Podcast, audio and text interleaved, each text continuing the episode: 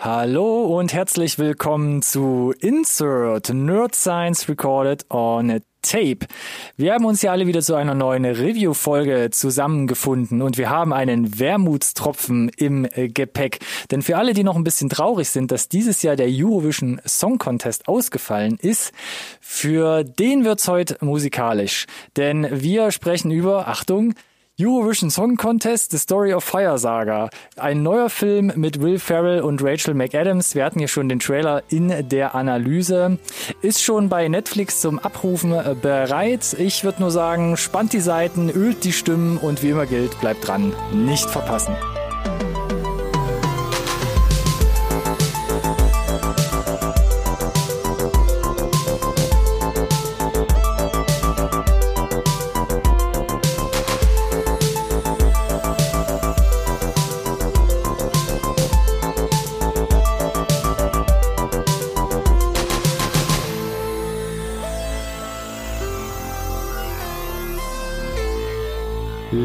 And Gentlemen, meine Damen und Herren, herzlich willkommen an dem Bildschirm rund um die Welt zum Eurovision Song Contest 2020. Der erste Act des Abends, äh, das talentfreie Duo aus Deutschland. NSRT, Nerd Science, Recorded on Tape, dem einzigen Podcast, äh, den ihr wirklich braucht. Das ist das, das falsche Skript gewesen. Äh, Warte, ich mach den Hallo, Intro. ha, ha, hallo, hallo Ronny. äh, ja. Ja, tut mir leid, da bin ich ein bisschen verrutscht. Ähm, jetzt ist aber die Katze aus dem Sack. Tatsächlich ist es so, ich war gesetzt als ähm, Moderator für äh, Eurovision 2020, ist jetzt natürlich leider ausgefallen, von daher äh, bleibt das jetzt trotzdem dummerweise aus. Gänsehaut. Gänsehaut hatte ich gerade. Äh, äh, danke. Äh, zu Recht, übrigens. Ähm, weiß nicht genau, wer hier in meinen äh, Teleprompter dieses Wort talentfrei reingeschoben hat. Ähm, da wird wahrscheinlich irgendwo äh, der Azubi hart rausgeschmissen noch. Nichtsdestotrotz. Das glaube ich auch. Wir sind großzügig und lassen vieles durch, aber hier werden Köpfe rollen.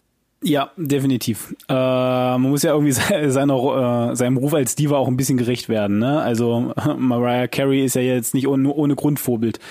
Vorbildfunktion und so. So, was Egal. wolltest du eigentlich sagen? Ich wollte eigentlich sagen, herzlich willkommen äh, an alle da draußen zu einer neuen Folge Insert. Äh, ah. Wir sind immer noch als äh, sehr, sehr, sehr talentiertes Duo unterwegs. Äh, herzlich willkommen, Ronny. Äh, und wir haben eine neue Review, du hast es angekündigt, für einen äh, fast schon nicht mehr ganz so neuen Netflix-Streifen. Wie, wie alt ist er mittlerweile? Zwei Wochen? Zwei Wochen. Zweieinhalb, drei Ja. Wochen. Das ist ja quasi in Langsam Staub Netflix-Zeiten schon ein, ja. ein alter Hut, ja, dass wir da überhaupt noch drü drüber reden. Mein Gott, sind wir ab vom Schuss. Wir sind halt einfach nicht mehr die, die jungen Leute so richtig. Trotzdem freue ich mich auch auf diese Folge, lieber Alex. Und auch danke nochmal für diese grandiose Anmoderation. Ja, nee, Der ich hab, Showmaster, der alte hier. Ja, ja, genau, genau, genau, genau. Bezahlt werde ich trotzdem nicht, wenn der, ganze, ganze Gig hier ausfällt. Genau. Äh, Also ich sag's immer nur wieder, also wenn Netflix nicht irgendwann auf uns aufmerksam wird, dann keine Ahnung. Mehr als Ja. in Instagram Stories taggen kann ich doch nicht. Oder wir. nee, Was sollen wir denn noch tun? Nee, ist völlig richtig. Ja. Also an irgendeinem Punkt fällt es dann auch einfach nur noch unangenehm auf. Ja. Und ich meine, die. Fangemeinde wird es ja auch irgendwann äh, ne, dementsprechend Tribut zollen, glaube ich. So sieht's aus. Ja, Ja, wie gesagt, äh, es ist die, die Review. Nummer 36 mittlerweile. das heißt, Holla, wir haben schon über Waldfee war- 36 Filme gesprochen. Kann das sein? Das ist der 36. Film sozusagen, Boah. würde ich mal behaupten. Ähm, Was ist das in Genau. Hundejahren? Mm, Das ist mir völlig egal. Aber äh, wir haben auf jeden Fall auch über den Trailer schon gesprochen, einer von unseren äh, Updates. Äh, auf ich jeden Fall. meine so Teaser nur und Trailer. eigentlich, nee, Teaser sagen, und Trailer. sogar, ne? Genau. Weil gleichzeitig mit ja- Dark.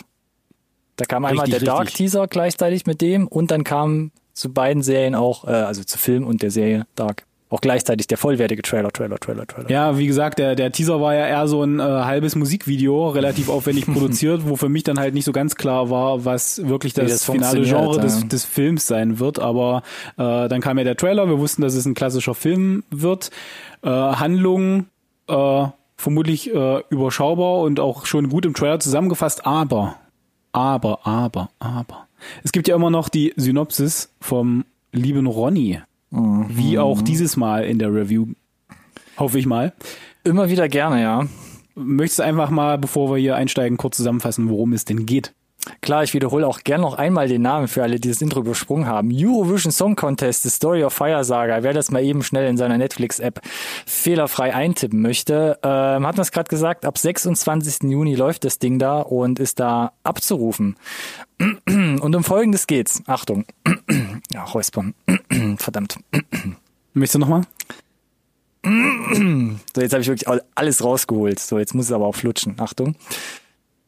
1974 erhält das Leben des kleinen Lars eine völlig neue Bedeutung. Mit der Live-Übertragung von Abbas Waterloo zum Eurovision Song Contest reift der Plan, einmal selbst auf dieser großen europäischen Bühne zu stehen.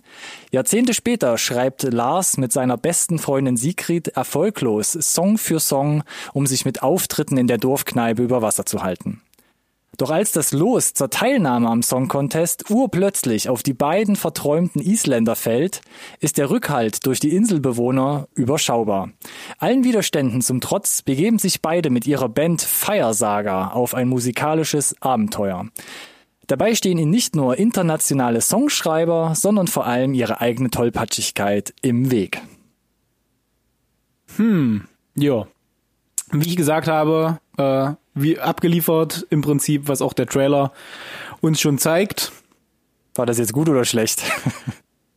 ich denke, das ist ganz gut, damit du einfach weißt auch so ein bisschen, worauf du dich einlässt und äh, genau. Äh, Für alle, die ja. jetzt noch unentschlossen sind, wie immer, der Link zu IMDb und zum Trailer nochmal in der Podcast-Beschreibung. Einfach in die Details klicken auf unsere Seite, wo auch immer, ihr werdet es schon finden. Ein guter Hinweis an der Stelle, ja. Das finde ich äh, auch. Das finde ich auch. Sollen wir einmal schnell hier durch die äh, Einmal schnell?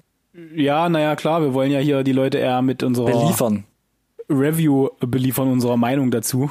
Das stimmt allerdings. Aber auch da nochmal der Hinweis, wir haben Sprungmarken, ja, jeweils hier in, in, in der Podcast-Folge immer. Auch ein guter Hinweis. Wer direkt zum Fazit springen will, was ich nicht empfehlen kann, denn dann verpasst ihr folgende Informationen zu Stab und Besetzung, unter anderem. Ach, ja, ich habe schon ein bisschen gespoilert. Will Farrell und Rachel McAdams spielen mit, ähm, aber wer hat das Ding gedreht? Regie David Dobkin. Schon mal gehört? Selbstverständlich. Du als alter Wedding Crasher Fan? Das ist ja die Untertreibung des Jahrhunderts. Aber du, fahre er fort. Hast du es irgendwie doch tätowiert oder bist du deiner Religion Das geht dich gar nichts an, ja. Ich weiß okay, auch nicht, wo stimmt. das jetzt schon wieder herkommt. Du musst dich ja auch nicht äußern. Was? Ja. Fassen wir kurz zusammen. Einer seiner ersten Filme war Shanghai Nights 2003. Der gute.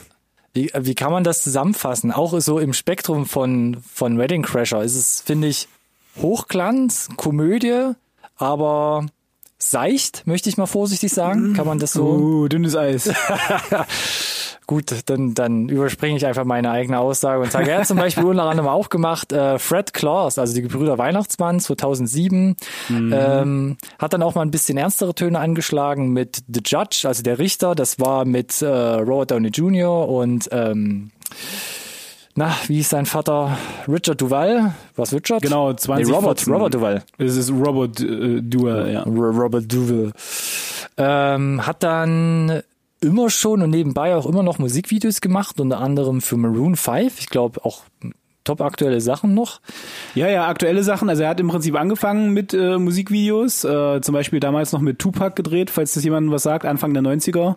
Äh, das ging ja dann irgendwann nicht mehr. Äh, zwischendurch dann auch Elton John äh, und jetzt dann äh, Geht auch hat er den, den, den, den Aus äh, Ex was? den Exkurs äh, nach Hollywood gemacht und dann zwischendurch jetzt trotzdem wieder auch Musikvideos von Maroon 5 eingeschoben. Ich fand, das war eine ganz interessante Info, weil es ja hier auch um Musik im Gro Groben geht, ne? Ja. Genau. So, also um einfach mal zu zeigen, da, da, da, das ist im Prinzip, wo er herkommt, der mhm. David Dobkin letzten Endes, äh, hat dann festgestellt, dass er so den, äh, den Hang auch für ähm, aufwendig produzierte, ich sag mal, äh, Klamauk-Sachen hat. Mhm. Und hier führt er dann im Prinzip so das Beste aus diesen Welten, in denen er sich wohlfühlt, dann auch ein bisschen zusammen, ne? Das Beste? Ah, das äh, war jetzt einfach nur so dahergesagt, wertungsfrei. Was, was ich ganz interessant finde, IMDb listet jetzt schon mal Wedding Crashers 2. Ja, hm. wird aber auch schon äh, seit seit vielen Jahren äh, spekuliert. Wahrscheinlich Ähm, das, ja. Weil irgendjemand offensichtlich immer wieder irgendwo die, diesen Eintrag reinschreibt. Weiß gar nicht, wer das ist, der das immer wieder macht und immer wieder pusht bei den Leuten. Aber ich habe gerade irgendwas im Hals, warte mal kurz. Ist nicht so schlimm, ich kann ja einfach weiterreden. ne, ja. Wedding, Wedding Crashers 2 wäre ganz schön. Oh Gott. Von wem ist denn das Drehbuch? Ähm, Will Ferrell hat selbst mitgeschrieben. Ähm, zu dem kommen wir ja gleich nochmal, wo der überall ähm, seine Finger schon mit im Spiel hatte und auch zu sehen war. Aber auch mit am Drehbuch beteiligt war Andrew Steele. Ähm, mehr oder weniger eigentlich ein Buddy von Will Ferrell. Ähm, hat ganz Fall. viel Funny or Die Sachen zum Beispiel geschrieben. Also so diese eigene, dieses eigene ähm, Independent, auch ähm, Web-Gag-Format, sage ich mal. Ja. Ähm, dann geschrieben äh, Casa de mi Padre, das war Oh so ja, ein, mit Will Ferrell. auch mit Will Ferrell in der Hauptrolle. Ja. Und das finde ich ganz witzig, A Deadly Adoption von zwei- 2015. Auch da Will Ferrell in der Hauptrolle. Mhm. Eher ein Drama. Und ähm, ich weiß nicht, ha- hast du mal den Trailer gesehen oder das Kinoposter dazu oder das Filmposter? Äh, tatsächlich nicht. Es sieht Aber beides ist ja schnell, schnell erledigt. Unfreiwillig komisch und nicht Oh, so gut da hat aus. aber jemand bei Photoshop nicht so richtig viel Lust, oder? Will Ferrell mit so einem Fake-Bart. Ja. So einem 70er Jahre Fake-Bart und dieser Trailer sieht halt, re, re, also nee. Ich finde auch Film der Blick gesehen. von, äh, von beiden jetzt unglücklich. Stimmt, wer war nochmal die Frau an seiner Seite? Das war ähm, Na, Kristen Wiig. Kristen Wiig, genau. Da denkst du Ja. eigentlich, das ist so eine Komödie, ne? Beide von Ja, Saturday Night Live. und- beide absolute, absolute Oberhammer, wenn die da mit ihrem Klamauk richtig loslegen eigentlich. Und dann so die ein in Drama. einem- also das, Und das- mit dem Plakat haben sie sich auf jeden Fall, oder mit dem, mit dem Cover haben sie auf jeden Fall keinen, keinen Gefallen getan. nee, und der Film glänzt, glaube ich, auch nicht. Aber darum Also soll es jetzt auch gar nicht so gehen. sagen, wenn die, wenn die äh, Leute nicht wissen, wovon wir sprechen und von Deadly Adoption noch nie was gehört haben, Dann dann, so. hat es offensichtlich einen Grund. Dann hat es einen Grund. Aber ich glaube, Will Ferrell kennen bestimmt die meisten. Wie gerade angerissen, ähm, ist Saturday Night Live Mitglied ähm, seit den 90er Jahren, beziehungsweise von 1995 bis 2002. Also hat er sieben Jahre kräftig mitgearbeitet, hat danach auch immer mal wieder Gastauftritte gehabt. Ja, Kultbesetzung hat er absolut, äh, absolut kultige Figuren geprägt äh, in der Zeit. Äh, George W. Bush zum Beispiel ist, glaube ich, so einer seiner bekanntesten. zu, zum Beispiel, ja. Es gibt halt auch so bestimmte Sketche, die nach wie vor äh, zitiert werden. Äh, We Need More Cowbell und Ja, äh, Ja, genau. äh, Chat, get, get off the fucking shit und so ein Kram. Oh, da Ja. hat er das Wort gesagt. Äh, ja, also da gibt's ein paar Sachen, die, die ich, über die ich mich auch immer noch köstlich amüsieren kann. Aber er hat halt SNL vor allem auch äh, hervor, hervorragend als Sprungbrett nutzen können, wie so viele andere auch, ne? Für Mhm.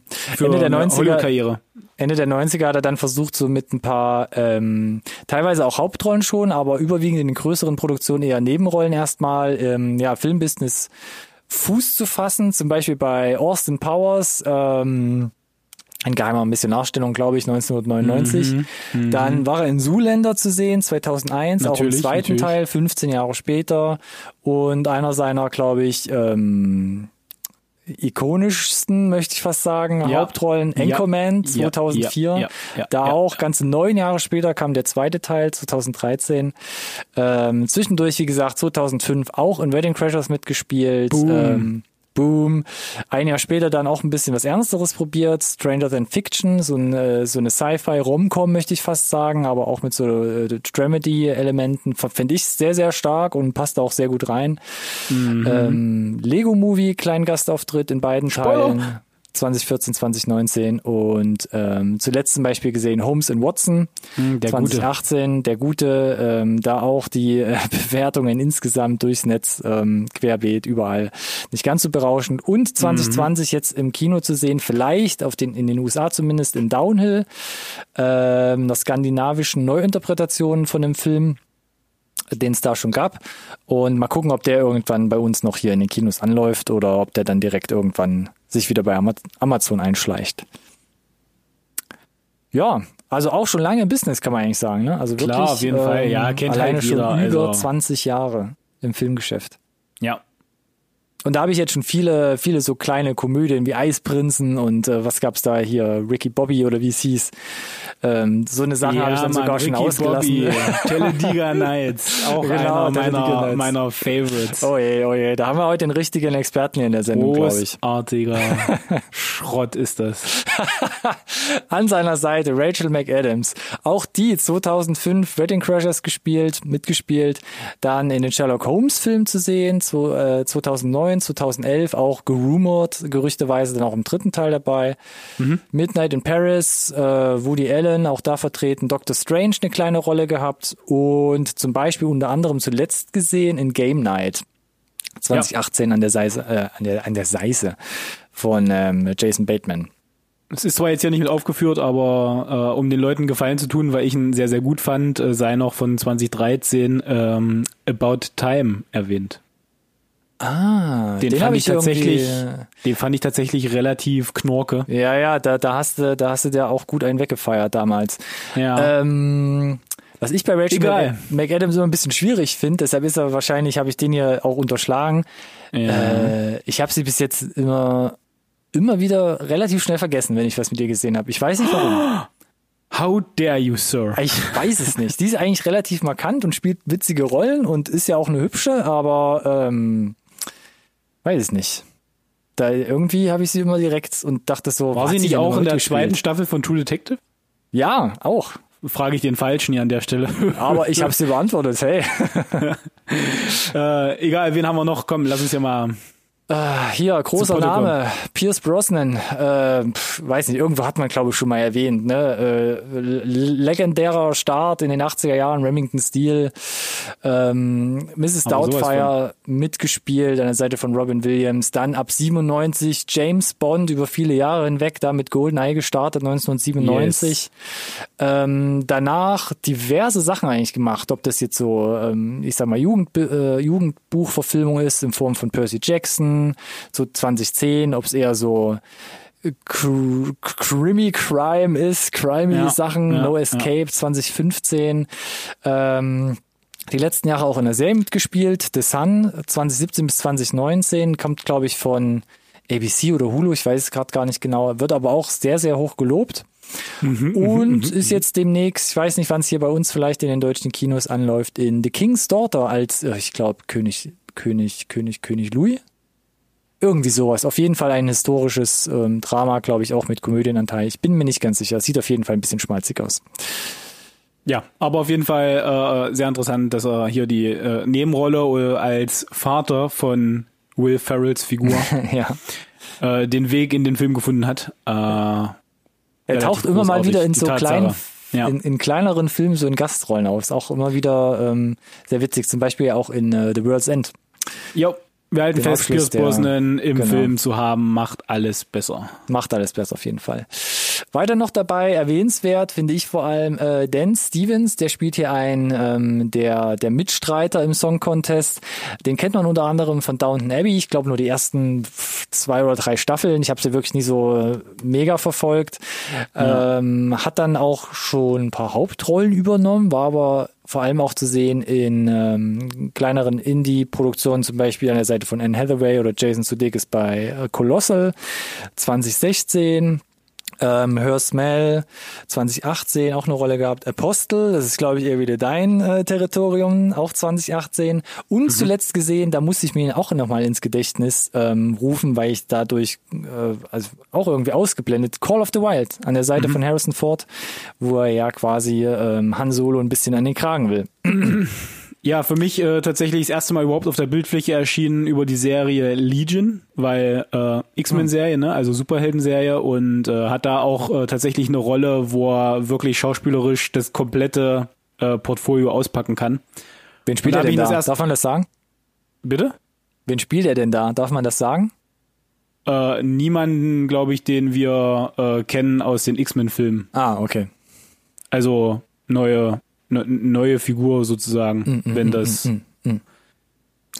Genau. Ähm, aber wie gesagt, dort äh, ist er mir das erste Mal in Erscheinung getreten als Schauspieler und äh, als vielseitiger Schauspieler vor allem auch und äh, ja, zeigt hier, dass er alles kann. Aber kommen wir vielleicht gleich noch drauf. Glaube ich auch, ja. Ähm, wer war noch mit hinter der Kamera und bei der Postproduktion ähm, mit dabei? Ähm, Director of Photography war Danny Cohen. Unter anderem, wer es kennt, This is England, so ein kleines ähm, Drama, ja, aus, aus Großbritannien von 2006, wo es so ein bisschen um die Skinhead-Szene geht. Ähm, 2010 hat er dann zum Beispiel die Kamera geschwungen bei The King's Speech, 2015 dann bei Room, ähm, und auch mit Will Ferrell zusammengearbeitet dann bei dem Film äh, Downhill, den wir gerade eben schon erwähnt haben, der kurz vor Corona, wie gesagt, in den USA anlief und ähm, jetzt noch keinen deutschen mhm. Start hat. Aber so, solide auf jeden Fall, die Vita. Auch alles mal mitgenommen, oder? So ja, vom definitiv. kleinen, kleineren, naja, Independent jetzt nicht, aber Drama über die größeren Sachen, aber eher, ja, also ja, ich glaube, er weiß Bescheid. ähm, wer das Ganze zusammengebaut, das war äh, Greg Hayden. Auch interessanter Typ, war ja auch schon Ewigkeiten im Geschäft, ähm, war erst so Schnittassistent, zum Beispiel bei Halloween 4 1988 Damn. oder dann oder dann auch, wo Will Ferrell mitgespielt hat bei Austin Powers, ähm, wie gesagt, in geheimer Missionarstellung 1999. Dann auch bei Zoolander 2001 und 2016 und hat ander, unter anderem auch ähm, bei Tropic Thunder dann mitgewirkt. Wie gesagt, oh, da dürfen wir nicht mehr drüber sprechen über den Film. Zoolander und Tropic Thunder, ähm, da sogar halt wirklich den Editor gemacht. Ach, ja. du meinst äh, Hashtag Blackface? Yes. ja, das ist auf jeden Fall. Aber da war es ja schon so over the top parodiert, dass es eigentlich fast noch wieder, ah, ich weiß es nicht. ist nee, wir hatten das Thema, nein. In, in der letzten Update-Folge, ja. ja. Ist ja auch wurscht, darum soll es ja nicht gehen. Offensichtlich eher im äh, komischen äh, gelandet, wo der mit Schnittmontage durchaus äh, das Ganze auch hervorarbeiten kannst, ne? Ja. Durchaus, also den, den Humor noch ein bisschen herausarbeiten. Also durchaus nicht, nicht zu verachten aus meiner Sicht. Das ganze Schnittmontage und ich meine, die Vita mit Zuländer und so weiter, das ist natürlich äh, und auch aus dem Powers. Auch wenn er da nur Assistent war, aber da konnte man viel lernen, glaube ich. Der weiß, was er macht. das glaube ich auch. So, jetzt habe ich eben mit meinem Wasser getroffen. Sekunde. Ja, der so nächste gefreut. Punkt wäre auf jeden Fall noch Musik. äh, und Musik äh, ne, bei einem Film, äh, ah, der Eurovision heißt, relativ wichtig. Der Punkt. Äh, und wir starten so. einfach mal mit äh, Atli Örvason, der Komponist von äh, der ganzen Nummer hier. Oder da wolltest du jetzt aber wirklich auf Nummer sicher gehen. Haupt, ja. Ich kann es auch versuchen, flüssiger auszusprechen oder alles äh, gut. Äh, äh, skandinavischer. Ja, Atli Irvason, äh, mm. Vantage Point, acht Blickwinkel, sagt einem das noch was, von 2008. Äh, relativ viel Werbung gemacht, äh, relativ groß gehypt, dass das ein Twisty-Film ist. Mm. Ob das dann wirklich äh, geliefert wurde, kann jeder, kann jeder selber entscheiden. Äh, 2013 dann äh, Hansel und Gretel, Witch Hunters. äh, kann ich mich das tatsächlich noch relativ gut daran erinnern, an die Plakate und auch an das Cast. Ja, aber der Film, aber. Äh, okay. Äh, von daher, next, Hitman's Bodyguard 2017 ist mir jetzt nicht unbedingt äh, zwingend der Soundtrack in Erinnerung geblieben, aber ein ähm, eine der besseren Actionkomödien der letzten Jahre. Definitiv und hat deswegen auch aus gutem Grund aus meiner Sicht eine Fortsetzung verdient, die bald kommt. Was? Und? Widersprichst du etwa?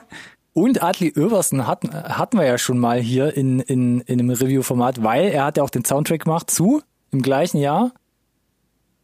Ja, bitte. Zu The Age of 17. Gut, ja.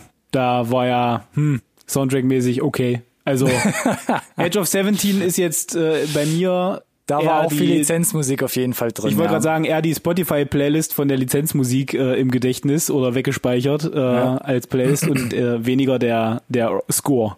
Ja. Muss ich zugeben. Hat man, hat man hier bei Eurovision auch natürlich ähm, stark, sage ich mal, noch ausgeweitet, dieses Thema der Filmmusik, denn wir haben ja unglaublich viele, dadurch, dass es auch während des Eurovision Song Contest spielt, unglaublich viele Songbeiträge von ähm, echten Künstlern oder halt auch Fake-Künstlern, also lizenzierte Musik mehr oder weniger. Ja. Und da sind halt Namen dabei, die hier die Songs produziert hatten, wo ich schon beim Gucken dachte, das ist doch bestimmt so zwei Hände voll voller Schweden, die sie da eingekauft Ich haben. wollte gerade sagen, ja- die Schweden um hier- sind doch die absoluten Songwriter unter der Sonne. um hier Hit nach Hit zu schreiben. Und da sind so Namen dabei wie Arnur Birgesson, Andreas Karlsson, Jürgen, Jürgen äh, Elofsson. Und das sind alles so Leute, die haben äh, Sachen geschrieben, mitgeschrieben oder zumindest produziert von Celine Dion, Santana, Enrique Iglesias. Ähm, der ganze 90er Jahre kam von Britney Spears über Backstreet Boys bis In Sing und selbst nur Angels dabei. Und ähm, das ist schon eine krasse Hausnummer. Und äh, Jürgen Elofsson, Definitiv. der für Demi Lovato den Song im Film geschrieben hat, der hat zum Beispiel auch den Soundtrack beziehungsweise den Titelsong für Kung Fury geschrieben, 2015. Nice. Das ist doch mal witzig, oder? Wo David Hasselhoff noch die Lyrics beigesteuert hat. Ja. Äh, Gold. Absolutes Gold. Auf jeden Fall. Also da Alles, sie- also, das äh, Kung Fury ist oder um Kung Fury entstanden ist, ist Gold. ja, genau. Also es Aus spricht meiner Sicht. zusätzlich einfach nur noch mal ne, für die enorme Qualität der Songschreiber, die sie hier halt für die quasi ich, ich sag mal Fake-Songs halt ähm, hier eingesteuert. Genau, also die äh, Songs, die eingekauft quasi und Fire und Saga. Fire Saga, der, die, die Fake-Band sozusagen für den Film, die die performen, ne, gibt's halt so drei, vier Oder Songs. die anderen, die. Mitbewerber halt, klar. Oder die Mitbewerber, genau. Also alles, was explizit für den Film produziert wurde, sehr, sehr hochwertig produziert, offensichtlich hier Ja. mit Leuten, die genau wissen, was sie machen. Äh, genau. So, Produktionsdaten, schw- schwirren wir da noch mal kurz drüber. Da haben wir jetzt, glaube ich, nicht so viel zusammengefunden. Äh, War ein bisschen Das ist mühselig, aber auch, oder? ja, das ist aber auch schwierig immer, wenn wir uns entscheiden, dass wir irgendwie einen Netflix-Film reviewen wollen, besonders einen Netflix-Film, der erst erschienen ist, weil Netflix sich ja immer sehr, sehr bedeckt hält, wenn es gerade auch um den monetären Anteil geht bezüglich hier Budget von dem Ganzen und äh, wenn es nicht gerade absolute Zuschauerrekorde bricht, uns äh, meistens auch nicht beglücken mit irgendwelchen Zuschauerzahlen. Naja. Ja, Ich hatte letztens bloß in irgendeiner, in irgendeinem Feed ist es bei mir aufgetaucht, dass er in der ersten Woche aber relativ viele Klicks hatte, also relativ viele Abrufe bei Netflix. Richtig, richtig. Also ich meine, man kann ja auch immer mal so ein bisschen gucken zumindest, äh, ob er in den ganzen Ländern in den Top 10 gelandet ist, die Netflix ja jetzt zumindest anbietet. Und das ist ja erstmal ein ganz guter Indikator. Und da war eigentlich durch die weg äh, überall äh, vertreten. Von daher kann es jetzt nicht so ganz schlecht gelaufen sein für Netflix. Äh, Gerade wenn man sich auch überlegt, welchen äh, Erfolg diese ganzen Klamauk-Sachen von Adam Sandler auf Netflix auch immer wieder haben. ne, da, da reden wir ja mit von den teilweise erfolgreichsten Sachen, die Netflix macht. Ja. Und äh, das zahlt da für mich äh, in die, in die, schlägt da für mich in die gleiche Kerbe. Also, also das, was wir zumindest jetzt so zusammen äh, bröseln konnten, ähm, war für mich auch eine wichtige Frage, wie dieser Film überhaupt entstanden ist, auch mit Will Ferrell. Und fand Ja. ich ganz witzig. Will Ferrell ist ja durch den Eurovision Song Contest, äh, Contest aufmerksam geworden durch ähm, seine Ehefrau, ähm, die aus, ähm, ich weiß gar nicht, ist er noch mit, mit ihr liiert? Ich weiß es gar nicht mehr. Auf jeden Fall ist, ähm, ist oder war sie eine Schwedin und 1999 hat er zum ersten Mal dadurch halt ähm, Wind bekommen und ähm, hat das dann, glaube ich, erst mal knapp zwei Jahrzehnte sacken lassen müssen und war dann 2018 selbst bei einem Contest dabei als Zuschauer und so ein bisschen Backstage in Lissabon und ich glaube, da ging dann die Ideenfindung und das Drehbuchschreiben los. Ja. Glaube ich auch. Und äh, muss man halt einfach auch sagen, der, der Film hat halt auch ein, ein, ein geiles Timing, weil äh, das Corona passiert, dass 2020 der Eurovision Song Contest Das, einfach ja. ausfällt und das genau der, äh, der Release-Termin für den Film ist. Das ist natürlich, äh, kann man sich nicht, äh, ja, aus, äh, das kann man sich nicht ausdenken. So also ich glaube, so der Song Timing. Contest wäre im Mai gewesen und da wollten sie ursprünglich auch den, den Release dann einführen. Was freischalten hätte, halt klar, auf logisch, ja. Netflix, genau. Und jetzt ist das Ding halt wegen Corona ausgefallen. Jetzt ist es quasi der Ersatz für dieses riesige Event. So sieht's Und- nämlich aus. Aber ich weiß nicht, ist das jetzt, hätte sich das gegenseitig noch mehr befeuert, einfach durch die Synergieeffekte, oder ist es jetzt einfach so, ja komm, dann gucken wir jetzt halt einfach den Film dafür. Ja, ich glaube tatsächlich, dass es so eine, so für, für, für die Leute, die das halt wirklich feiern äh, und gerne gucken, einfach so ein bisschen äh, eine Lücke stopft. Ob die gut oder schlecht ist, müssen wir gleich mal noch klären. Ja, das mm, würde ich gerne, ja. Ansonsten sehr interessant, ähm, fand ich sehr gut, äh, an Original-Schauplätzen gedreht. Also man hat in Island gedreht, man hat in äh, Edinburgh und Glasgow in, Schott, äh, in Schottland gedreht. Ähm, noch so ein paar ähm, Bühnen-Indoor-Sachen dann in London, in den London-Studios. Ähm, produziert. Und, äh, ganz, ganz wichtig, äh, Ja. einige Dreh, Dreharbeiten auch in Tel Aviv stattgefunden. Genau. Kommen wir aber bestimmt gleich noch zu. Ja. Spoiler. Tel Aviv Eurovision Song Contest 2019. Bam, Um bam, genau bam. zu sein, haben die Dreharbeiten stattgefunden. Wa- wa- wa- Was? Was? Oh komm, jetzt lass die Leute mit dem Cliffhanger hier mal schön äh, alleine in der Gegend rumstehen. Weil wir können es Ja. eigentlich relativ kurz machen. Wir erzählen Bitte. ja immer relativ viel noch zu, ähm, zu dem Produktionsbudget. Was hat der Film gekostet? Was hat er eingespielt? Nee, nee, nee, nee. Ist bei Netflix natürlich, ähm, lässt man uns immer schön gegen die Wand fahren, weil wir einfach nicht wissen, was die Einspielergebnisse sind. Wie viele Abonnenten, Klicks, whatever. Und selbst aber das Budget war schwierig herauszufinden diesmal. Mit quasi unmöglich eigentlich. Das Einzige, was du noch rausgefunden hast, waren, äh, was? 3,6 Millionen für die Dreharbeiten auf Island, ja? Genau, 3,6 Millionen Dollar. Und davon hat eine Million quasi die isländische Filmförderung noch beigesteuert. Nice, damit sie im Abstand, äh, im, im Abspann stehen dürfen. Auf jeden Fall. Ja, macht ja auch Sinn. Ja, Und, es gibt äh, schlechter investiertes Geld, sind wir mal Ja, ehrlich. glaube ich auch. Also es geht bestimmt einfach vom, vom Tourismus-Werbeetat oder so runter. Ja. Was soll's. Also ganz, ich glaube, ich glaube, das hat sich auf jeden Fall schon bezahlt gemacht, die Million da. Und selbst wenn, ne, eine Million dafür und insgesamt knapp vier Millionen für den Island-Dreh an sich, ist eigentlich, finde ich, ja, kaum der Rede wert, oder? Weil, was würdest Ja. du schätzen, was hat das Ding insgesamt gekostet? Wir haben gerade gesagt, Originaldrehort Edinburgh, ähm, Edinburgh, Glasgow, Schottland, Island, London Studios, Abhängig- da die Bühne ja, ab- nachgebaut. Abhängig, was das Cast genommen hat, im Zweifel würde ich schon sagen, dass wir so irgendwo zwischen 30 und 40 liegen, um ehrlich zu sein. Mhm. Was sagst Ich du? weiß nicht, ob, ja, ja, hätte ich, hätte ich so spontan aus dem Bauch auch rausgesagt. Hätte mich jetzt auch nicht gewundert, wenn es irgendwie noch ein bisschen ähm, gestrafft, gestrafft hätten, was weiß ich. 20 ist wahrscheinlich relativ sportlich, aber ich glaube auch, so 30 ist nicht unrealistisch. Ja. Dann einigen wir uns auch auf 30. Netflix, schreibt uns gerne eine, eine Direct Message irgendwie in Social Media, lasst uns wissen, ob Oder, das hinhaut. genau, einfach unten in die Kommentare. Wir teasern nachher nochmal alle Kanäle an. Also bleibt bitte dran. So, jetzt aber. So, jetzt aber. Gehen wir in die Analyse, mein Freund hier. Oh je. Oh je, und wie immer gibt es zwei Hypothesen hier von mir in den Raum geschleudert. Und zwar zwei Behauptungen, an denen wir uns gleich langhangeln können. Und dann schauen wir mal, was wir gegenseitig so von dem Film gefunden haben. Und zwar sage ich, Hypothese Nummer eins. Eurovision ist eine liebevolle Hommage an den wohl größten Musikzirkus Europas. Und gleichzeitig aber auch, Eurovision ist eine flache Komödie, die sich mühevoll von Szene zu Szene hangelt. Okay, okay. Okay, okay, okay. Let's go. Hast du ein paar Pros oder musst du direkt zu den Kontras übergehen? Ich habe tatsächlich ein paar Pros erstmal. Äh, also, Oh, das klingt auch nicht das, das, das größte Pro muss man einfach erstmal schon äh, herausstellen und das zahlt absolut auch auf seine erste These schon ein. Der ganze Film steht und fällt mit der Musik. Äh, wir haben erwähnt, die Leute, die Kreativen hinter den musikalischen Stücken selber äh, sind absolut talentiert und das merkt man auch, äh, ob man jetzt auf den Style steht oder nicht, aber alle Songs gehen unangenehm ins Ohr.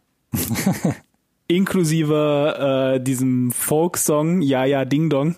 Ja, ja, Furchtbar. Ding ist doch der absolut größte Hit von allen. Absolut, ja, natürlich. Es ist absolut spektakulär und es ist super unangenehm, äh, wie erfolgreich dieser Song hängen geblieben ist, nachdem du den da äh, den Refrain gefühlt ein Dutzend Mal an, äh, angespielt bekommst. Play, ja, ja, Äh, Ding Dong. Genau. Das ist äh, also und, und es gibt halt eine Szene im Film auch, äh, ich will es jetzt nicht vorwegnehmen, aber der, den, den gibt's mittlerweile auch offiziell von Netflix als Clip online auf YouTube auch, ne? falls man jetzt nicht den ganzen Film nochmal gucken möchte. Das ist so ein Singalong mit äh, einer witzlosen Menge an Cameos äh, von irgendwelchen ähm, Eurovision Song Contest Teilnehmern, Schrägstrich Gewinnern, äh, in bester Pitch Perfect Manier werden da, wird da, wird da was zusammengemischt und äh, da merkst du einfach, dass die Leute, die das gemacht haben, Musik lieben. Ich finde, das, Das- kommt da super durch Ja. Und das ist dieser Moment, in dem das wirklich äh, sich eindampft, dass du das einfach merkst, mhm. wo es mal aus dieser aus dieser Komödie rauskommt und äh, einfach nur Musik zelebriert. Was ja eigentlich auch der so ein bisschen der Sinn des, des Eurovision Song Contest sein soll eigentlich, ne? Das, In seiner das, Essenz. Das, das fand ich nämlich da beim Film auch. Das kommt irgendwo bei der Hälfte, ja, ungefähr, Ja, glaube ich, richtig, diese Szene. richtig, ja. Ähm, wo ungl äh, unglaublich viele Gastauftritte sind, ähm, von Gewinnern oder ja, Repräsentanten der jeweiligen Länder, zum Beispiel Netta, ne, die, die Gewinnerin aus Israel von 2018. Conchita Wurst sieht man, äh, aus Österreich, hatte ja damals auch gewonnen. Oder Korrekt. ähm, hier Lorraine, die schwedische Gewinnerin von 2012 und ganz viele Gastauftritte. Und in dieser Szene war es dann für mich auch, okay, egal wie viel, ich greife es ein bisschen vorweg, Dödelkomödie man bis jetzt dahin gesehen hatte und ähm, wie viel Bauchschmerzen man vielleicht hatte bei einigen Drehbuchsachen. Aber jetzt macht der Film den ultimativen Knicks und soll diesem ganzen, Ja. was ich an, äh, eingangs erwähnt hatte, diesem ganzen Musikzirkus, der ja teilweise doch recht abgefahren ist, doch so unglaublich ähm, Tribut und da hat man gemerkt, ähm, Ja. spätestens da läuft der Film doch unglaublich harmonisch mit diesem Thema zusammen. Genau. Deswegen ist das für mich auch, wie gesagt, der, der, der, der größte Pluspunkt. Äh, und wie gesagt, nicht nur dieser Moment, sondern generell, ich finde, die Songs sind alle, alle klasse. Äh, und das ist halt nicht selbstverständlich, äh, aber auf der anderen Seite, wenn das natürlich im Fokus steht, ne, titelgebend ist, sollte natürlich da entsprechend auch der Fokus drauf liegen und äh, das, das haben sie hier auf jeden Fall hinbekommen und deswegen ist es für mich der größte, der größte Pluspunkt. Äh, auf jeden Fall schon mal. Ein anderer Pluspunkt, äh, das muss man einfach sagen, und deswegen habe ich für mich zumindest auch gefühlt das Produktionsbudget äh, eher hoch angesetzt. Das sieht schon alles relativ teuer aus. Äh, streckenweise fast kompromisslos, äh, auch was die, die, die Visual Effects, die Special Effects, die, äh, die Montagen und so weiter betrifft. Äh, da ist ja nicht alles original. Äh, einige Sachen mussten, glaube ich, auch nachträglich gemacht werden. Ähm, und das dann zusammen zu verweben, auch letzten Endes mit, ich hatte es jetzt schon angeteasert, können wir ja einmal kurz rausholen. Na komm, äh, da ist raus. so ein, Hol da sind raus. quasi so drei Mini-Crews waren äh, unterwegs mit Kameras äh, in Tel Aviv, Eurovision Song Contest 2019, haben da äh, quasi Publikumsaufnahmen äh, gemacht, weil, weil gesagt wurde, das noch nachträglich hinzufaken, da diese Menge an angeheiztem Publikum äh, damit das gut aussieht, das ist unmöglich. Am besten sind eigentlich Originalaufnahmen und deswegen haben sie sich da 2019 eingeschleust. Und es war ja sogar so, dass sie da auch Will Ferrell schon äh, mit Rachel Mc- McAdams auch auf die Bühne geschickt haben. Äh, um diese äh, einfach diese Aufnahmen authentisch äh, rüberzubringen, in den Kasten zu kriegen, weil sie wussten, das in Post noch irgendwie hinzubiegen, das könnte vielleicht dann doch das Budget sprengen. Aber Äh, das war wie- zu den Proben, das war jetzt nicht beim Live-Auftritt oder so. Das Ja, war jetzt zu den genau, Proben, haben richtig. da, genau. Nein, nein. Aber das, das, siehst du halt. Das sind äh, und, und, und Mhm. das dann aber wie gesagt zusammenzubringen.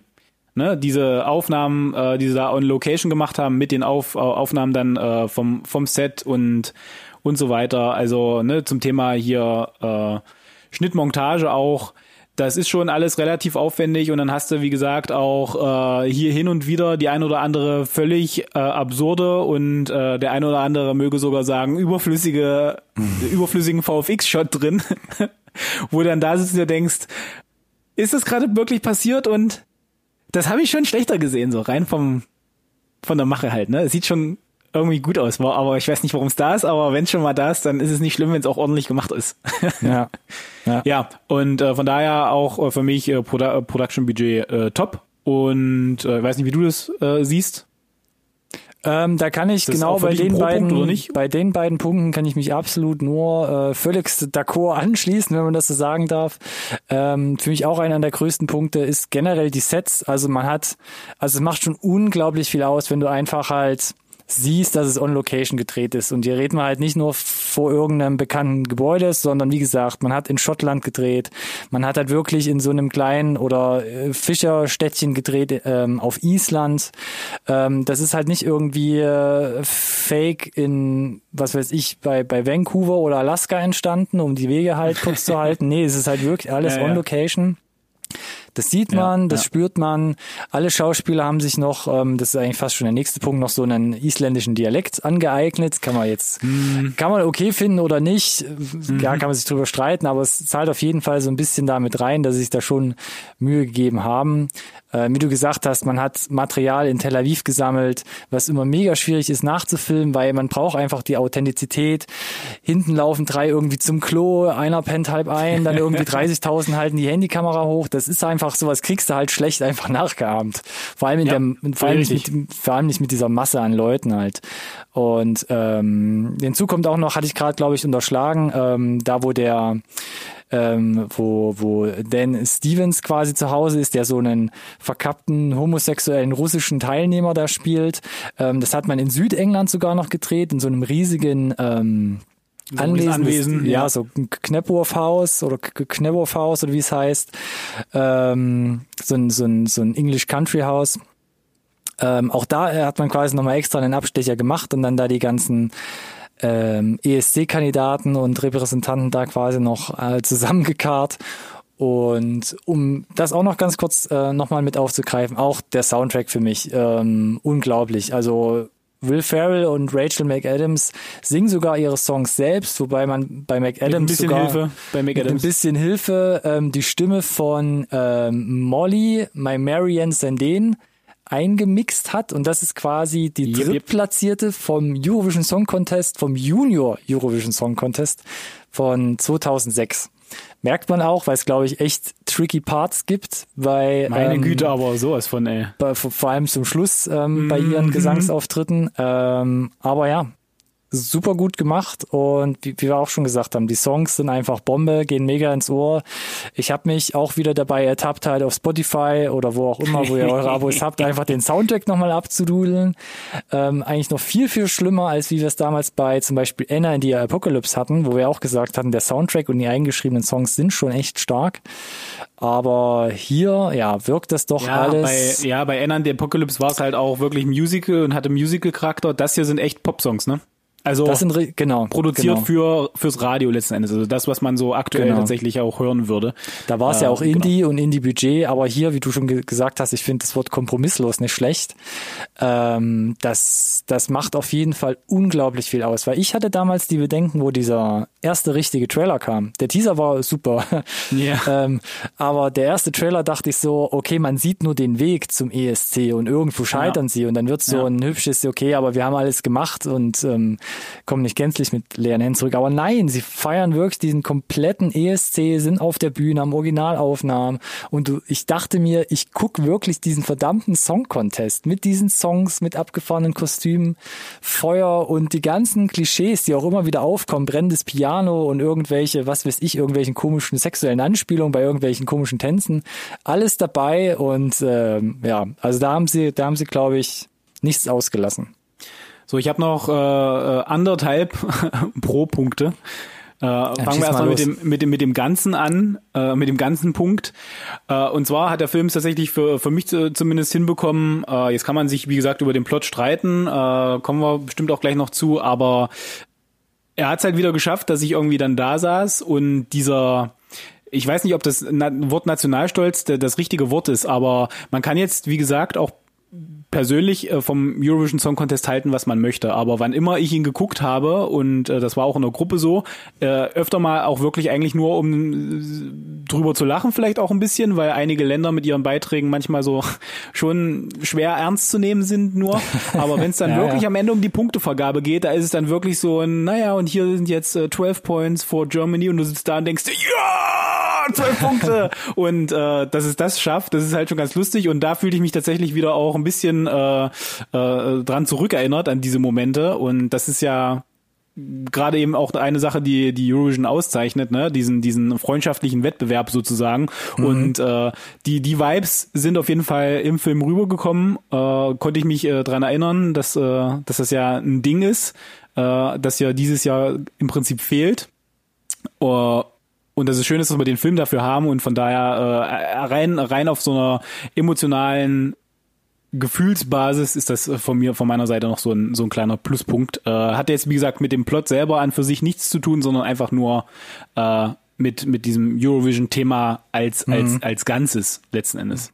Ja. Und jetzt noch ein halber Pluspunkt? Ja, der halbe Punkt geht irgendwie gefühlt fließend in, ne in, in was Negatives über. Ich, äh, also erstmal goes to. Richtig. Äh, the accents. Äh, die, die, die Akzente. Da, also da kann man ja, wie gesagt, drüber streiten. Wir hatten ja so ein bisschen das Thema, ich weiß nicht, ob wir das schon mal äh, vor, äh, bei, bei offenem Mikrofon besprochen haben. Bei, bei Chernobyl zum Beispiel, bei der ähm, hm, ja, ja, doch. einer der besten Serien, wo gibt. äh, danke HBO übrigens. Nach Dark oder wann? Ich kann es gerade nicht einschätzen. Das, äh, nee, so eine gemeine Frage beantworte ich jetzt nicht an der Stelle. Von daher, ähm, da wurde sich ja entschieden, nein, es gibt keine russischen Akzente, sondern äh, alle reden ganz normal und haben im Zweifel halt vielleicht auch einen britischen Akzent. Fanden ja, viele doof, sogar, fanden ja. viele gut. Hier hat man sich entschieden, nein, nein, wir, wir machen die Akzente und im Zweifel haben dann halt Will Ferrell und äh, Rachel McAdams dann äh, einen skandinavischen Akzent und Dan Stevens hat dann halt einen russischen Akzent, mhm. was für mich zwangsläufig immer, wenn das gemacht wird, gerade in Komödien, direkt dann auch nochmal hervorhebt, dass wir wirklich auch Klamauk gucken. Mhm. Und das dann gepaart mit dem Cast musste ich einfach feststellen und ich liebe Will Ferrell, von daher sieh's mir nach, my man.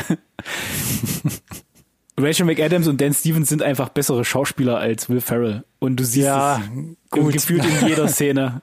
Und deswegen muss ich sagen, geiles Cast, und Will Ferrell ist auch super und ich komme auch da mit dem äh, Akzent klar. Pluspunkt mhm. für, für das Cast, weil wie gesagt, Rachel McAdams und, und Dan Stevens machen das großartig. Kritikpunkt ein bisschen, dass du halt einfach direkt das Gefälle zu spüren bekommst, dass da Will Ferrell halt einfach Na. abgehängt wird.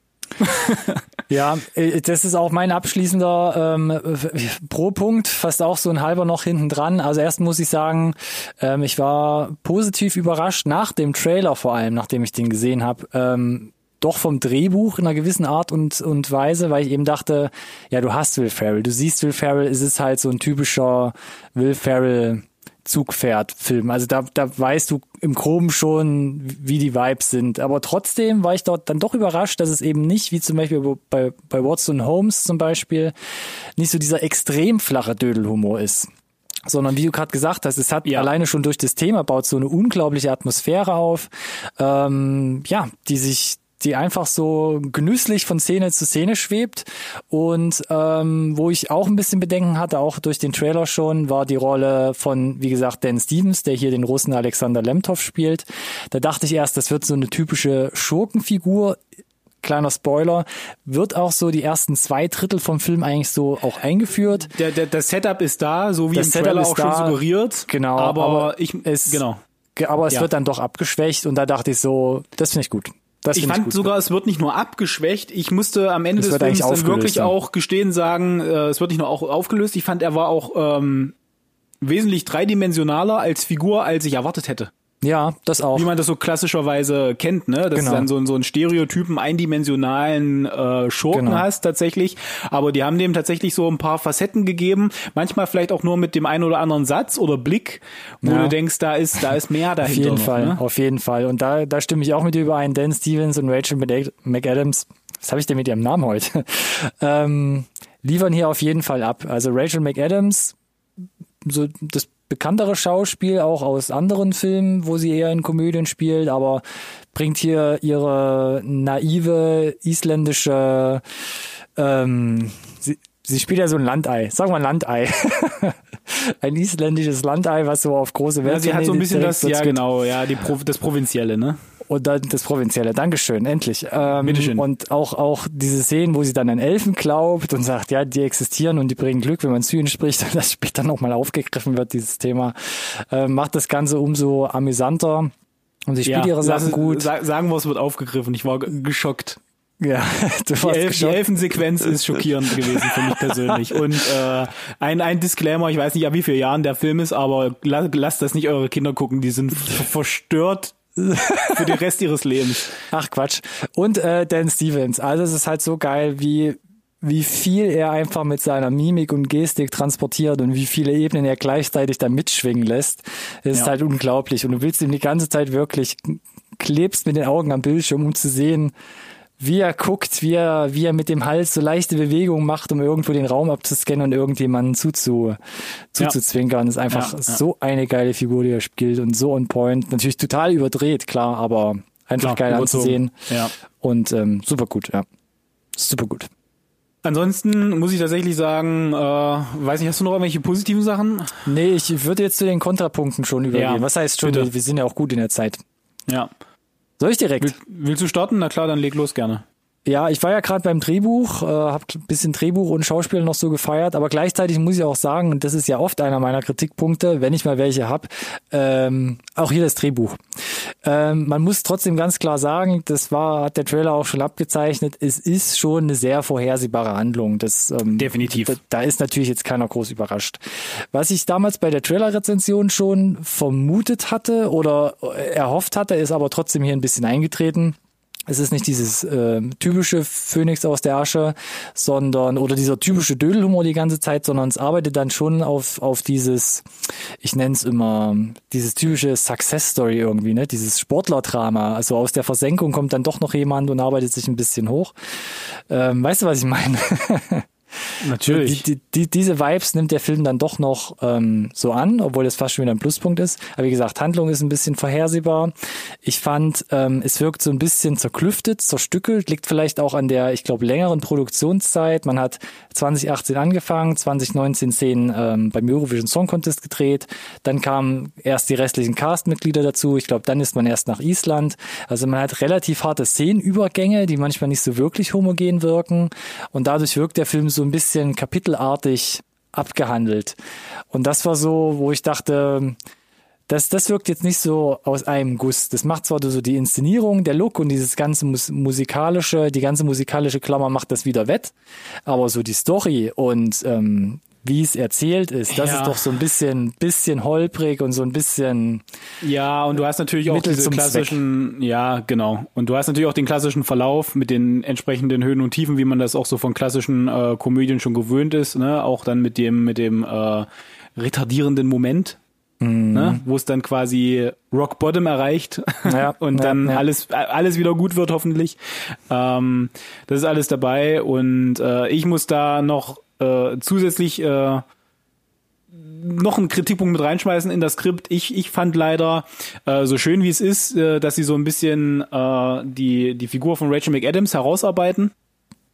Ne? Und dass sie so ein bisschen sich, sich lösen kann, freimachen kann von, von der Figur von Will Ferrell, ne, die sie quasi mitreißt oder im Zweifel halt auch zurückhält. Ähm, was mir aber dabei komplett zu kurz kommt, dann selber ist die Figur von Will Ferrell die entwickelt sich überhaupt nicht weiter. Mhm. Also der hat ja den ganzen Film über damit zu kämpfen, dass er nicht ernst genommen wird für diesen Traum. Äh, und es gibt keinen einzigen Moment, wo rauskommt, okay, es ist sein Lied er hat diesen, diesen Moment, dass er wahrgenommen wird, dass er als, als, als talentierter Künstler oder so äh, und nicht jemand, der ausgelacht wird. Und das, bleibt das bleibt komplett auf der Strecke. Also der Film geht dann, schlägt dann eine ganz andere Richtung ein, nämlich rauszuarbeiten, dass sie endlich aus seinem Schatten raustreten kann. Und er bleibt letzten Endes so ein bisschen der dümmliche Dorftrottel, den alle belachen irgendwie. Und ja, dass das da keinerlei Entwicklung oder äh, Wachsen der, der Figur mit berücksichtigt wurde, ist halt irgendwie so ein bisschen schade. Mhm. Fand ich persönlich jetzt zumindest. Das ist mir ja, so stimmt. aufgefallen. Ja, aber, ähm, aber macht's ja, ja äh, ist es, ist es schlimm bei, bei einer Figur um Will Ferrell herum? Fällt's da sonderlich dick auf? Ähm, naja, ich hatte schon streckenweise äh, relativ viel Mitleid, ne, mit diesem, ich, ich werde ausgelacht, seit ich, seit ich ein kleines Kind bin und es bleibt so bis halt ins, ins, ins Erwachsenenalter und äh, die einzige Chance, wie ich dann äh, im Prinzip rauskomme, ist zu erkennen, dass äh, meine Partnerin sozusagen mehr Talent hat als ich und dass ich sie dabei unterstütze und äh, quasi meine Träume hinten anstelle. Ich verstehe die Message, die der Film rüberbringen soll, sehr wohl und da passiert auch ein Wachstum in seiner Figur, aber es ist halt dann trotzdem irgendwie sehr schade, dass es halt einfach äh, dann dabei bleibt, ja, du bist halt nicht so talentiert. Weißt du, das ist halt so ein, da hätte ich irgendwie erwartet, vielleicht bin ich da auch von, von den klassischen Komödien zu sehr vorgeprägt, dass es auch da den Moment kommt, ja, äh, du bist zwar der letzte Dödel, aber dein Song ist es halt gewesen, mit dem sie irgendwie den Eurovision gewonnen haben, so nach dem Motto, weißt du? Äh, mhm. Das, ja. das hatte mir tatsächlich hat, hat, hat ein bisschen gefehlt schon, doch ja, weil sie eben dieses dieses äh, ich werde immer wieder ausgelacht mega rausarbeiten über den Film. Naja, klar. Und es keinen Moment gibt, wo es dann den Payoff gibt, äh, dass es sich ändert um 180 mhm. Grad dreht oder so. Aber sei es drum ja, zum Schluss gibt's im Dorf, glaube ich, noch eine Szene, nachdem der ganze Spuk vorbei ist. Da, da, das war für mich okay und ich glaube, das ist für die Masse reicht es auch, dass quasi ja. da der Payoff, glaube ich, so ein bisschen durchkommt, mhm. ohne jetzt zu viel ähm, vorwegzunehmen. Aber ja, kann ich nachvollziehen. Ja, du kannst nicht immer nach den Sternen greifen. Manchmal musst du dich auch mit ein bisschen weniger zufrieden geben und es kann trotzdem sehr, sehr schön sein. Von daher, wie gesagt, ich verstehe das alles, aber das war halt so, wie ich, äh, wo ich mir dachte, hm, da hätte ich mir noch ein bisschen mehr gewünscht. Mhm. Äh, ja kannst das Ganze nochmal in Fazit zusammengießen, wenn wir jetzt schon mal hier quasi äh, so. Ich ja. kann es probieren. Ich habe mich nach dem ersten Teaser und auch nachdem ich gehört habe, dass der Regisseur von Wedding Crashers, äh, äh, wie gesagt, hier am, am Werk ist, darauf eingestellt, dass ich wieder äh, von Netflix Hochglanz äh, Klamauk präsentiert bekomme um den Eurovision Song Contest herum. Hm. Das war aber nur zum Teil so. Es war weit weniger Klamauk, als ich eigentlich gedacht hätte. Äh, hatte gefühlt äh, interessantere Charaktere, als ich gedacht hätte. Mm, hat aber tatsächlich mit den, mit der, mit den klassischen Komödienschwächen zu kämpfen. Also da sind einfach Storytropes drin, die man die man kennt und gewohnt ist. Das ist aber nicht schlimm, weil unter dem Deckmantel vom Eurovision Song Contest äh, haben sie da einfach so ein, so ein, so ein uniques Setting, so ein einmaliges Setting, das es halt so in der Form nicht gegeben hat. Und äh, dabei schafft es dann der Film halt äh, trotzdem äh, nicht nur die, die Handlung irgendwie rein zu verwursten, sondern auch diesen Kniefall hinzubekommen vor ja. dem, was der Eurovision ist und darstellt. Mhm. Oder für viele halt auch, äh, glaube ich, schon seit ihrer Kindheit äh, ja, darstellen soll. Und das kommt halt wunderbar raus. Das Cast, haben wir gerade schon äh, gesagt, ist, ist sehr, sehr, sehr, sehr gut. Will Ferrell muss man nicht viele Worte verlieren, aber auch das Nebencast äh, kann absolut punkten. Äh, die stehlen ihm vielleicht sogar eher die Show. Von daher, also wenn ihr einfach gut unterhalten werden wollt und mit einem Lächeln rausgehen wollt, kann man den auf jeden Fall locker weggucken. Also da gibt's echt Schlimmeres. Er gewinnt jetzt keine Preise aus meiner Sicht in keiner in keine Richtung, aber kann man auf jeden Fall machen. Die Ohrwürmer sind gegeben. Äh, ist ein rundes Ding einfach. Von daher absolut solide Nummer von Netflix. Ja, genau. Für mich auch. Also in meinen Worten nochmal zusammengefasst, ähm, auch Eurovision ist für mich ähm, ein mit Herz aufgelegte, eine mit Herz aufgelegte, aber dennoch irgendwie harmlose Komödie von und Will Ferrell. Ähm, dennoch schafft es der Film so dieses, wie gesagt, dieses typische Gag-Niveau größtenteils zu überwinden und dafür mit, mit einer üppigen Ausstattung und witzigen Charakteren aufzufallen. Wie gesagt, das Drehbuch leidet an einigen Schwächen, aber ich möchte sagen, dass das Gesamtbild dadurch nicht allzu sehr beschädigt wird. Und auch ich finde, diese, dieses, dieses Gesamtbild aus, aus Musik und dem Thema bildet so eine schöne Atmosphäre, dass, genau, wie gesagt, dieser Dödelhumor halt nicht zu stark durchkommt, ähm, dass eine schön runde Sache wird, eine schöne Atmosphäre hat. Wie gesagt, man das Herz merkt, was damit in die Produktion geflossen ist. Und ich auch sagen würde, rundes Ding, kann man auf jeden Fall gucken und ich muss sogar sagen, ähm, ich bin, glaube ich, nicht davon abgeneigt, mir den irgendwann nochmal zu geben. Weil ich habe teilweise nichtsdestotrotz auch dennoch herzlich gelacht und ähm, ja, schönes Gesamtpaket, was man da geliefert bekommt, auch wenn es natürlich jetzt nicht die allerhöchsten Komödienansprüche erfüllen wird. Genau. Also kann man eigentlich sogar sagen, selbst wenn er vielleicht auf die klassischen Will Ferrell Comedy Sachen vielleicht nicht so abfahrt, könnte man dem auf jeden Fall trotzdem eine Chance geben. Ist nämlich ja. nicht ganz so schlimm wie äh, vielleicht andere Sachen, die man mit ihm schon gesehen hat, wo man sagt, das ist mir vielleicht ein bisschen zu viel schon, ist mhm. hier weniger. Von daher, ähm, wenn man Komödie mag und Musik mag, kann man nichts falsch machen. Richtig. Und das ist ja eigentlich äh, perfekt, wenn sie das erreicht haben aus meiner Sicht. Das glaube ich auch. Deshalb würde ich sagen, ähm, ich glaube, wir haben den Admin von Netflix lang genug auf die Folter gespannt. Ich würde sagen, wir fassen kurz zusammen, wo er sich melden kann, wo auch ihr euch melden könnt, wer immer uns auch gerade zuhört, beim Einschlafen auf dem Fahrrad oder in der Sauna, who knows? Beim Einschlafen auf dem Fahrrad, was? Oh no! In ah. der Sauna, auf dem Trainingsfahrrad in der Sauna. Ähm, Genau, ihr findet uns, ähm, wie gesagt, über unsere Podcast-Beschreibung da auch die Links, Trailer, IMDb, whatever, auch zu unserer Seite oder zu unseren sozialen Kanälen. Kanälen. Kanälen. Zum Beispiel äh, Instagram, Twitter und oder Facebook. Am besten alle drei, wenn ihr wollt. Ihr findet uns unter unserem Namen. Hashtag NSRT Podcast. Hashtag NSRT Podcast. Hashtag NSRT Podcast. Unter folgendem Hashtag. Nicht nochmal. Okay, ich glaube, ihr habt es verstanden. Wie gesagt, das ist einfach, das kann sich jeder merken. Ähm, ansonsten würde ich sagen, wir waren wieder auffallend ähm, d'accord mit unseren ja, Meinungen. Soll, soll, soll vorkommen. War ich mir tatsächlich gar nicht so sicher bei dem, bei dem Streifen. Äh, ich muss auch, wie gesagt, ein bisschen in mich gehen, wie ich es wirklich finde. Ich bin da. Ja, pfui. Ja, also hat Spaß gemacht auf jeden Fall. Denke ich auch. Lasst uns einen Kommentar, Like, was auch immer da. Ähm, sagt uns gerne, wie ihr den fandet oder ob ihr euch den jetzt erst recht geben oder nicht geben werdet. Ja. Ansonsten würde ich sagen. Ja, würde ich sagen, vielen Dank an dich, vielen Dank fürs Zuhören und äh, nächste Woche sind wir wieder dabei mit einer Update-Folge, glaube ich. Ja, wird mal wieder Zeit, hä? Würde ich aber auch sagen. Dann ähm, fang schon mal an zu sammeln. Äh, ich packe hier schon mal meine Koffer und wir sehen uns nächste Woche. Bis dahin, ciao. Mach's gut, ciao.